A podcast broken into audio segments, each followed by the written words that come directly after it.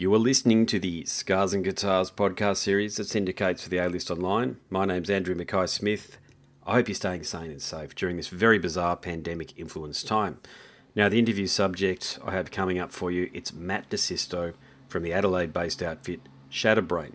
Now, the reason for the chat is to talk up the band's brand new album, the debut album, as a matter of fact, Pitchfork Justice. You can find that in all the usual places. Uh, just a bit of a heads up: the first five bit over five minutes or so, just two blokes talking about stuff, and then we hit the music. Do enjoy. So here he is, Matt DeSisto from the band Shatterbrain. Andy Mackay Smith calling for our chat. How are you going? Yeah, not too bad. How you going, mate? Trying to keep sane uh, as best as I possibly can with these bloody, bloody, you know, this COVID nineteen bullshit going around, mate. We've got to do it though. I mean, I'm not complaining about that, but just across the road from me, mate, they've closed the park where I usually go and play golf. So that's Oh, my, yeah, that's my outlet done, and um, also the part you can't take kids to the play equipment. I've got daughters aged five and six, and that's their um, bread and butter at this particular point in time. But they can't do any of that stuff. So unfortunately, we've had to up the screen time, or we've allowed the screen time to be upped a little bit just for the balance of sanity. that's yeah, been my law. yeah. Well, you have to, don't you? Like, because they'll be running amok, stuck in the house like that, and uh, be driving you nuts. I can imagine. I don't blame him, but that's exactly what happens. Yeah, and I'm sure every parent out there across the world, not just in Australia, is feeling the same way. And uh, it's a really a challenge to sort of. Uh, I've ended up buying them some scooters, electric scooters and stuff, and just just to try to get them outside a little bit more. But it's just a very weird time. You're walking past somebody who live in you know northern Gold Coast, really you know must be surrounded by cane fields, but it's still suburbia, and uh, Yeah. people walk toward you and they've got a dog or what have you, and they're literally going on the road to walk around. You know, the social distancing distancing thing is definitely in force. Um, so it's a very bizarre time, mate. And I assume in uh, Adelaide it's very similar. Yeah, hundred percent. Um, I don't think I think we've not quite as bad as uh, numbers wise as what some of the other states are, but yeah, definitely uh, people are doing very similar things. And I'm still in work, and I'm I'm a Sparky. I'm going in people's houses and stuff. And Oh, yeah. very um, very touchy and about you know keeping the distance, and, I, and it's understandable. And we you know we have to wear gloves and masks and sanitizer and all this all this business. Um, but Hmm. uh, yeah, it's kind of surreal. It kind of doesn't feel real, but um, is very real. Look, if if Uh, people continue to distance, we'll get out of it. I think within a couple of months. But if they keep fucking around and doing what they're doing down here on the Gold Coast, all the tourists that are going to the Spit and Burleigh Beach and pretending like as if it's a bloody holiday, it isn't. You know, Yeah. and it's it's getting it's getting locals the shits to be honest with you because they've had to close the car parks. And how do you tell who's a local and who isn't? I mean, if they're driving a Queensland car with a Queensland number plate, it could be a rental vehicle. You know what I'm saying? We we Yeah. don't you don't Yeah. know, so they've just closed everything off. Yeah, I can imagine. I, I used to actually live on the Gold Coast, so I know what the uh, tourist tourist stuff is like there, and it'd be it, it would be a problem actually. Now that you mentioned, I hadn't thought about it, but yeah, Oh, it's ridiculous. All the Brisbaneites come down and then people come up from northern New South Wales and stuff. I get it. I'm not complaining about people being here because it's a tourist town. I get that. But not now, it isn't. You know, it shouldn't be now. And our mayor, and our mayor Tom Tate, like him or loathe him, as a lot of people tend to form an opinion in the latter camp. Um, he's had to be very he's had to be very stern to people because uh, you know I, I, I think there's an element out there, and I've got to say this particularly with some tourists that they don't give a shit because if they get it and pass it on to somebody here, it's not their family member that gets it. Um, and that's just wrong. And I think that's the atti- and, Yeah. and I've got to say that's my impression. I don't have any hard data to back that up, but that's certainly been my impression. Otherwise, why the hell would so many of these people from overseas and interstate be be pretending like as if this thing isn't happening and just going out and enjoying the sun? Oh, yeah, it's it's, it's stupid, and it's it's very selfish of people to just um, you know to, to have that attitude. It's, especially when you have uh, you know elderly around that uh, really you know gonna gonna cop at the worst. And what's the? Let me ask you, what's the um, situation with the border there? Because you got Tweed Tweed Heads just over the border, and then Mate, a it's lot of nuts. people, I guess, would be going back and forth with, with Yeah, well, work and stuff. Like, It's nuts, I can tell you that. What they're having to do now is um, put concrete barriers up that they typically use for the V8 supercars or the Indy event. Remember that? And um, Yeah, yeah. because people are literally driving up onto people's front yards to get around the plastic ones, and they're let you know the plastic ones are full of water. They're letting the water out of the plastic ones, the highway ones, um, because you, you know if you lived here, you know exactly what it's like. There's no real, you can't tell really when you're in New South Wales and when you're in Queensland. on the border. Uh, there was some there was some like rock statue thing, but it was very I can't remember. But yeah, it was like, oh, we're in New South Wales now. Okay, Yeah, down at Cooley. Yeah, I know the one you're talking about. Yeah, it's but it like Mm. there's actually Kirra as a suburb goes across two states. So yeah, that's right. Yeah. So it's quite possible for a driveway to be in one state and a house to be in another.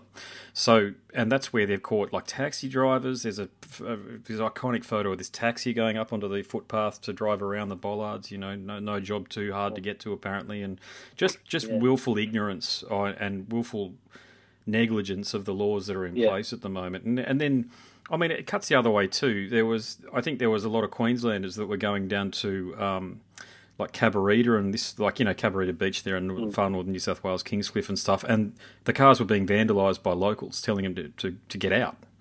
And I don't agree with that at all, but the sentiment remains, doesn't it? People are very concerned Yeah, about yeah. what's happening. well, these reactions are going to happen when people start doing things like that because this is people are panicked and in a, a not calm state to begin with, and, and when people are just doing stuff like that, um, Mm. you're going to get reactions from people. But so they're so they actually they have closed the borders, like or they've tried to. They've tried to, so they have closed them Yeah. officially, but people are just going around it. And this, mate, there's, if, you- there's so many like, uh, what do you call them, dirt bike tracks, this sort of thing that Yeah, people are yeah. sort of savvy. And if you grew up around the area, you don't care. You just people just go and do what they need to do, and they've got family that live across both things. So I think if you've got that, but the the issue there is that if so, for example, if I go into New South Wales, I'm now enforced, to, and I wouldn't, but I'll be forced to self isolate for two weeks. So Yeah, yeah, that's a good point because you're technically yeah you're coming into the state or yeah Yeah, I could have been in contact with somebody up here, like a somebody coming in off that bloody ocean liner that docked at Sydney and flew up, you know, got onto a plane and flew up. here. You hear about that? The Ocean Princess, I think it was called. I can't remember the name of the boat now, but docked and they were forced to get off. excuse me. Not in the dead of night, but very early in the morning, and there was no checks, and consequently, I, I don't know what the number is, but a great number, a great percentage of our cases, COVID nineteen cases in Australia, come from that bloody boat. I can't, I can't stand cruise ships. I think they're disgusting. They're Oh just- yeah, no, I'd never, you never catch me on one. Just the whole thing about it is, uh, I don't, don't like anything about it. Um, I guess the only, the only possible thing I'd consider is going on one of those festival, metal festival ones. But even then, it's like accidents happen if you're drinking all non-stop and They're still gross people though. go missing on yeah. cruises. I was just I was just talking to Niklas Sandin from um, Katatonia last night, and we were we were talking about this exact same thing because he's played on sixty thousand or nine hundred thousand tons of metal or whatever the hell that thing is that leaves from Yeah, Florida. And I said, "How th- how did you do it?" Like he's like, "Yeah." It was very similar conversation again. It was. Yeah, it's apart from playing, it's not that great. I mean, you can only drink and gamble on there, and then there's those Facebook photos that are up uploaded onto their socials, or you know, of course, if it's on Facebook, it's on their socials of all these drunk yobbos yelling and carrying on and stuff, and getting plastered whilst they're in the middle of the ocean. Mate, I could not imagine anything fucking worse, to be honest Yeah. with you, than being Yeah, around good, good point. I just, mate, you would, I would save my fifteen grand or however much it costs to go on the bloody thing because that's how much you'd end up spending if you gambled and stuff. Yeah. You know, Oh yeah, a yeah, bad yeah, loss. for sure. It's probably it's probably a younger younger me's uh, uh, time to have rather than uh, trying to do something like that now. But, um, Hmm. but yeah, and there's no escape. Like especially for the bands, you the bands would be amongst the drunk drunk dickheads all the time, I suppose. But Yeah, I couldn't handle it, mate. I, I mean, look, God, I'm, I'm a drinker, so don't get me wrong. I get tipsy from time to time, but if you, I, yeah, it might be the 41 year old coming out of me, mate, but I can't stand that sort of boorish behaviour these days. You know, like people invading other people's space for no reason because they're just not thinking. yeah, You know what I mean? Like, Yeah, you yeah, know, I would never go into surfers, for example. I'm an, I'm a musician, so I've played there heaps, but I don't think I've, I don't, I can honestly tell you in the last 15 years, I don't think I've, maybe not 15 years, maybe 10 years, definitely at least, I haven't been out there socially. I've got no need to, you know, it's just a Yeah. drunk tank, you know? Mm, Um, yeah. No, it's it is it is the gummiest place for sure. like I sort of finished high school there, and like so started my drinking years there, and I'd go out there, and um, it gets really old really quick. And then people would always say like, "Why'd you come back here?" You know, Why don't you-" and I'm like, Gold Coast is a great place socially. It's a great place to visit. Hmm. Mm, Like um, for, for that kind of life, like going out and Yeah. Uh, yeah, well, well, if you not- schooled there, if you schooled here, you know all about it. Then it's as simple as that. Yeah, it's Mm. very. Sometimes I think it's hard to relate for people to relate to it unless they've had formative years here. Um, and it's a tourist town, as I say. There's no doubt, but just. I mean, I've never had anything bad happen in surfers. I'm not talking about it from that angle. It's just it's just a waste of money buying nine dollar beers, Oh, yeah. and Yeah, yeah, you know. and it's not. I don't. I, I don't really find it fun or the thought of it fun. You know, a, a quiet night out somewhere with mates, having a couple of beers is, is a lot better sounding to me than being surrounded by bloody on Cavill Ave. Ave you know, everyone uh, jacked Mm. up on whatever.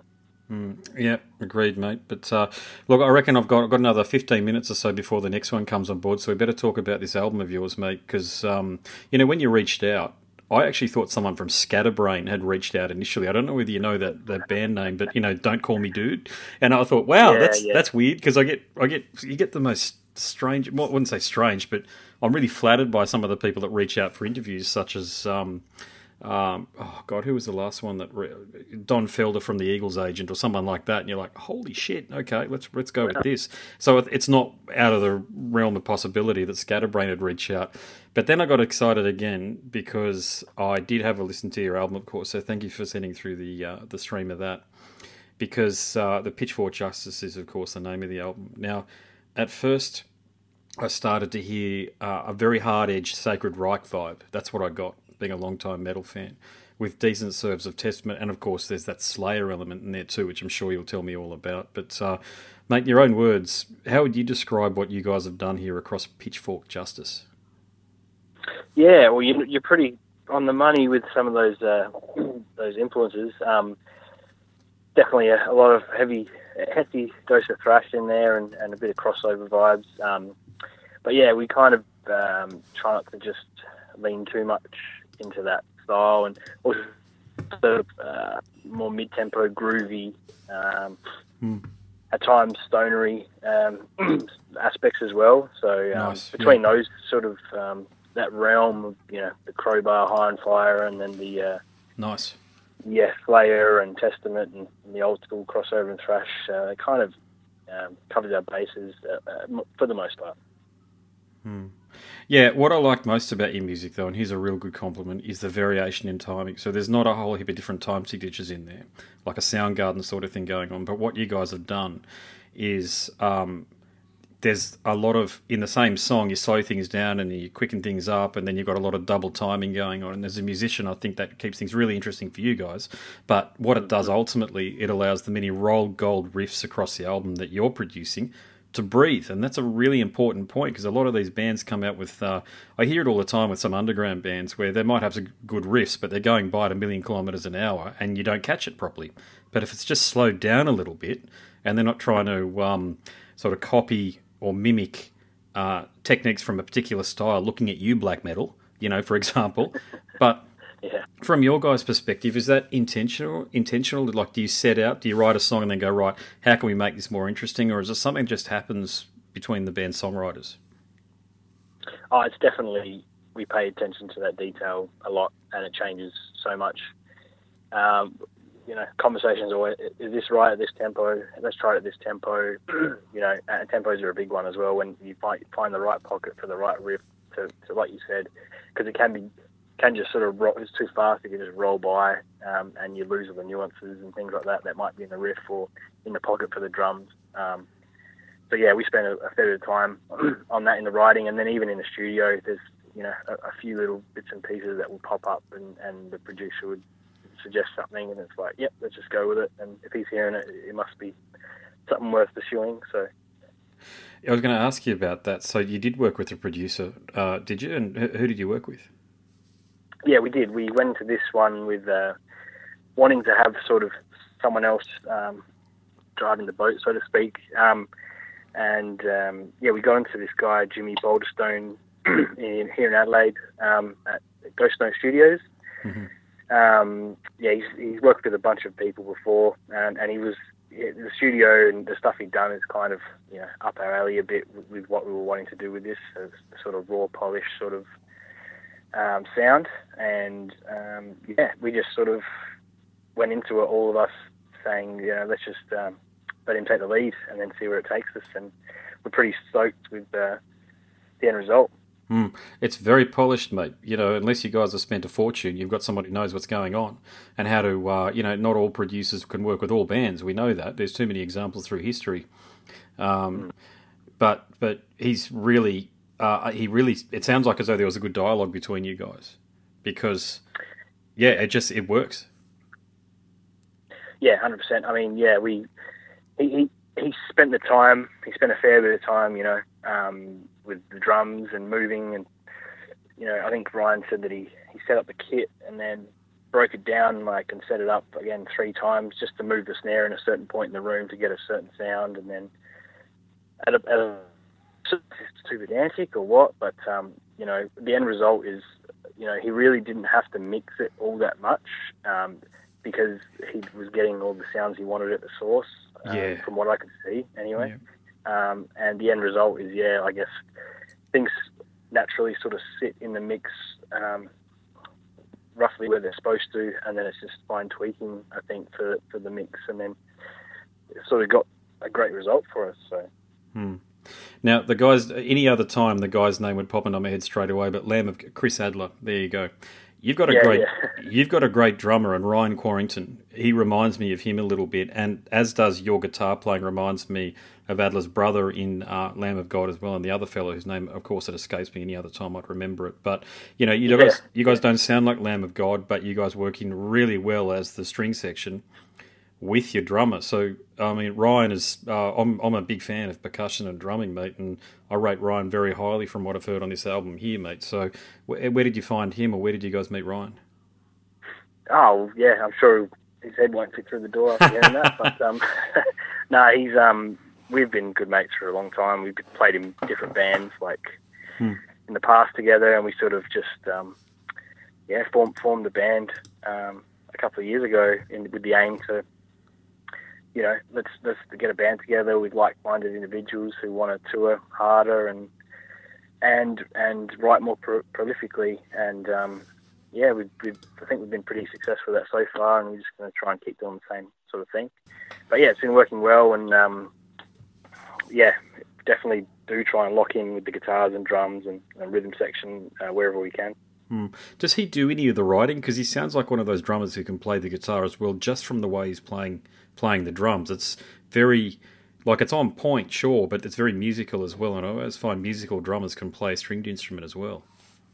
Yeah, yeah, this is a good ear. He, he plays around a bit on the guitar, but um, I, he definitely has got a strong hand in, in composing a lot of the stuff. And um, mm. you know, once the sort of riffs are together, um, yeah, we sort of work together on where, where we where we go with it, what repetitions, how do we alter the tails, and so yeah, that probably that's probably where that comes from, I reckon. And then he probably he gets an ear for it and locks in with it uh, from there.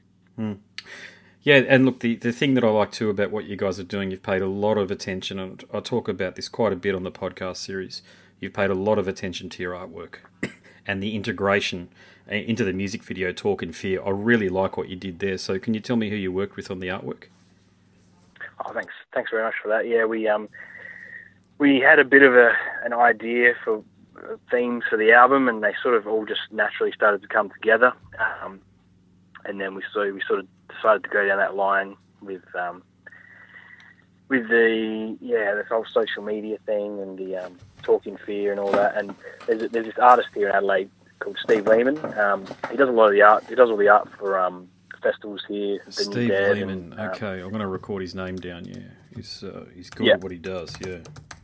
Oh, he's he's awesome. He's awesome, and we worked with him before on some other stuff, um, uh, just some uh, shirt designs and things like that. But he like knocked this one out of the park, and um, yeah, we've gotten so many compliments on the uh, on the artwork, and it's really all all on him. He he took what our vision was and turned it into something really cool. So. Mm.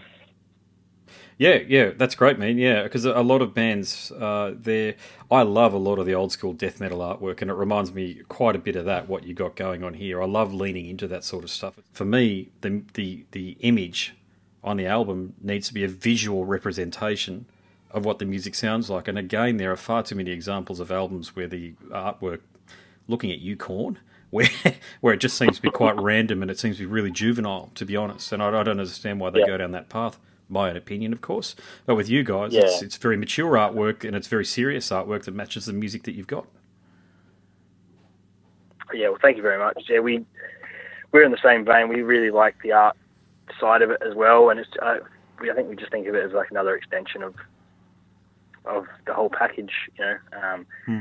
what we're trying to say with the album, what the messages are in it, and um, it's another incentive, you know, for people to buy physical product, which is so hard these days.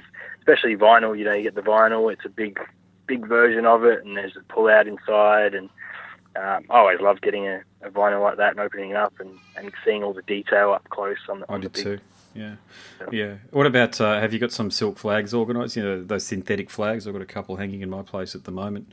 Have you got some of them plagued for this uh, planned for the artwork? You know, we don't, but that's a really good idea now that you mentioned Do it, please. Just do a short run of like fifty or forty or something, whatever you know, whatever the minimum amount you can do is. Because man, I'd, I'd probably look into getting one myself. To be honest, man, that's killer. Yeah, well, yeah, I'd definitely get one up in in, uh, in my place as well. So that'll be, yeah, we'll have to look into that. Um, but yeah, hopefully we can get some shows together soon to to try and sell some of that stuff because yeah, it's crazy times at the moment. Just going to give you a tip on who I think you guys should do some shows with. Uh, don't know whether you've heard of Gloom in the Corner before, a band from Melbourne. Now they're very different stylistically to you guys, but I think, oh god, I'd love to see that as a one-two punch bill. Right? Okay. No, I actually haven't heard of that. Check them out. What is it? Gloom in, gloom in the corner. Yeah, Gloom in the Corner. A bit of a silly name, to be honest, but the music is far from silly. I interviewed the singer about a year ago or so. Um, let me tell you what the name of the album is, because I know people like to maybe be very specific on these things whenever I mention. So I'm just looking in my phone now. Gloom in the Corner. The name of the album is called Survivor's Guilt. Right. Okay, awesome, um, awesome band. They're like a. To me, they sound uh, like as if if you went if you said to the musicians in Deicide, play music like Korn or Limp Bizkit. Um, I know that sounds completely nut- nutty, but not when you hear it. Yeah. It sounds great. No, but that I like the sound of that because it sounds very different. Yeah, it's Um, dangerous. It's, it's like a Muir. Yeah. What a Muir doing. Right, right. Yeah, I've jotted that down. I'm definitely gonna check them out because I'm always yeah, it's always great finding finding cool new bands, especially if they're just down the road in Melbourne. Um, Hmm. You know, it, it'd be cool to tee up a show with, uh, with, with bands like that for sure. Hit 'em up. I mean, you're both serious bands. You're not screwing around. I can tell by by the sound you've got right across Pitchfork Justice. Um, you know, whoever their agent or manager is, maybe they do it. Hopefully, they do it themselves. Do you guys do it yourself, or do you have an agent or a manager? Uh, we just do it ourselves for the moment. Um, yeah, good. Yeah, we'll- keep it that way. It's yeah, just for the we can handle everything we want to do at the moment. We, um, well, we, we were just planning to do it. uh, a national tour and and you know branch it. we branched down to Asia and stuff, so we can we got all that sort of we can manage all that sort of thing. But um, yeah, who knows if the right person comes along for, for management, then uh, we have a look at it then. Look, you mentioned Asia there, and I did read your bio. So you have done some touring, and you've done some pretty bloody good touring. Because I'm always encouraging bands to go further abroad, and what better place to do than than in Asia, uh, a place where I've spent quite a lot of my time in. And um, I know there's a great thirst for heavy metal in Indonesia, Malaysia, the Philippines. Um, but you did do some shows with the Cavalera brothers as well. So, I mean, it's it, you probably can't answer the question at the moment with what's going on with this bloody pandemic, but what strat? Oh, so you can't answer the question from this perspective, I suppose, which is that given you can't play shows, I was going to ask you where you're going to play shows, but of course you can't. But what, what strategy have you got for promoting this album? Because I've had this conversation too often lately, but it needs to be had. It's an album that I'd really hate to fall through the cracks and for people to not hear it. Yeah, for sure. Um, it is a bit of a frustrating one, um, but you know, all things considered, you know, it can't be helped, and, and everyone needs to do what's right um, at the moment. But yeah, we did have we did have some plans this year. Obviously, that they're not they're not um, going to happen the way we wanted them to. But yeah, we're just trying to work out a good plan. Um, we're lucky enough that we've got a good PR plan already in place for the album. We've been releasing our webisodes, um, and we've released a video for the first single. And um, yeah, there- there'll be some more webisodes coming out in the coming weeks, and maybe even another cheeky video coming up soon. So Cool. we'll just keep trying to get some content out like that, and then um, yeah, who knows? Who knows really? It's interesting to see what all the all, all, like all kinds of bands are doing. I'm, I'm noticing heaps of live live Facebook shows coming up. Um, could, yeah. Soon from bigger bands um, around the place, so it'll be interesting to see goes for those guys. Mm, yep, yeah. Um, mate, I think that's all I've got time for. Um, I, as you can tell, I'm a fan. I mean, you know, thanks for reaching out. Uh, just quickly, I get, I don't get too many local artists these days reaching out. Um, but I've had to, I've found that I've had to vet a lot of it because sometimes you, it's very strange with some local bands. They tend to be far more arrogant and sure of themselves than what massive international touring bands are. I don't get that, and it's it's been like that since I've been in bands too. And you are definitely not like that, so don't don't get me wrong about that one. You gave me some compliments about some of the episodes that you listened to, man. I really appreciate that, and I guess just for anybody listening that's in a local band, that's the way to do it. Um, I, I you know have a good product, as in have a great album like what you guys have got, and just be cool, and we'll have a chat. Simple. Yeah, it's, it's that simple, isn't it? Yeah, I think sometimes some of the younger bands just, or some people, I don't know, they they um, yeah. I've noticed yeah. the same thing as well. But um, you know, we're all just here having a good time and, and wanting to play some music and have a chat. And um, yeah, I, I love what you're doing with the show, and I, I yeah, it would be cool if there was um, just more people doing it, I guess. Um, but yep. yeah, you're doing a great job, and and um, I just noticed you announced a, a, new a new podcast you're doing today. I saw on Facebook. Is that right? Yeah, with yeah. Let me tell you about that just quickly. Um, John Howarth, who uh, is the nuclear blast guy here in Australia, yeah. um, he, here's the hint: he can also look at signing bands. Okay, so we're actually trying to ramp up Nuclear Blast presence and the sort of impact that Nuclear Blast has in Australia.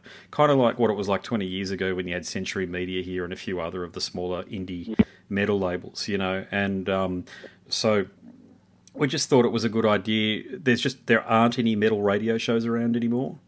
Uh, I had one on four triple Z, but I just couldn't do it because commitments got too much. And uh, this one I can do remotely because it's over in Perth, but it's a digital radio station, so you can listen to it anywhere in the world. That's what the beauty of digital is, meaning it goes onto the internet as well as on digital platforms. But yeah, it's just about promoting all these wonderful artists that we interview through Nuclear Blast and trying to give them some footing too. And I, look, I, I would dearly love to see a band like yourself playing the sort of music you're doing uh, get signed in Nuclear Blast. I mean, really, I mean, I know it's not a not a, as much of a de- big deal as what it used to be back in the day, but it's still the cachet that you get by saying that you're on Nuclear Blast will open up doors that you wouldn't be open if you weren't. And yeah, it would be a big something like that would be a, a big deal still uh, to us as you know, Nuclear Blast seemed to be the premier, uh, I guess, metal label. Uh, worldwide at the moment. Um, but no, that's great. I look forward to hearing the hearing the podcast and. Um, yeah, the conversations, yeah. man, we've had so far have been really good. Like, I, I, get into all sorts of stuff outside of music. Music's just one part of who I am and what my interests are. You know, politics, current affairs, all the rest of it. We get, I get into all of that, and uh, I'm back. At, I'm at Bond actually, so you know exactly where Bond is when I mention uh, yeah. the uni. Yeah, so I'm I'm at 41 years of age. I'm almost done. Um, almost through, and I've got one more semester to go. Hopefully, it bloody goes ahead next semester. Who knows what's going to happen with this thing? Oh, man, if it doesn't go ahead, I'll be. I mean, I have to get back into the workforce. It's as simple as that. And I'll write. I already do a lot of interning for News Limited, the Gold Coast Bulletin. Um, so hopefully, I'll get a job there full time. Um, so I'll, I'll, be going back in there as an intern in a couple of weeks. I think it's just been liaising with the editor now. So, but yeah, I get into all sorts of things, tend to be fairly worldly. And uh, the idea of it too is on the podcast, not the radio show, is more about promoting the music, but the podcast is really about really just breaking down the barrier between me and the, and John's on the call as well, John Howarth, um, and the artist, and talking about all sorts of different stuff. So, of course, we've been talking about COVID 19. Spoke to Pär from Sabaton, and he's stuck in Moscow. Um, he can't get back to Sweden. So it's very, very well not in anybody's collective living memory have we had a time like this that the whole world no. has been affected by. Yeah, and definitely puts a lot of things into perspective. Uh, I think. So. Mm. It yeah, does, but, mate. Um, yeah, I, I, yeah. I'm, I'm, looking forward to hearing that uh, the podcast, and um, yeah, hopefully we can um, have a chat sometime again soon. And when all this stuff blows over, we'll come up there and play a show and catch up and have a beer. Fingers crossed, mate. Yeah, look, if you got, you know, whenever you've got an album release or an EP or something, you're doing something special, mate, just reach out because we'll have a chat, no problem. You know that, and uh, any, anything to spread the word, mate. Good, great. Uh, most of my audience is abroad. It's not in Australia. Only 15, 20 percent of it's in Australia. Um, I'm right.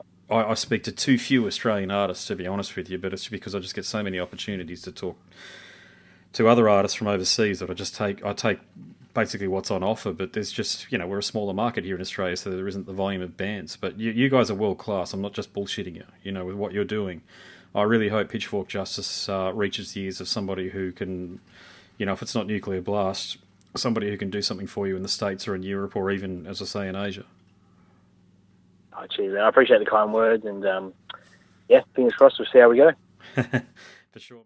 You have been listening to the Scars and Guitars podcast series that syndicates for the A List Online. My name's Andrew Mackay Smith.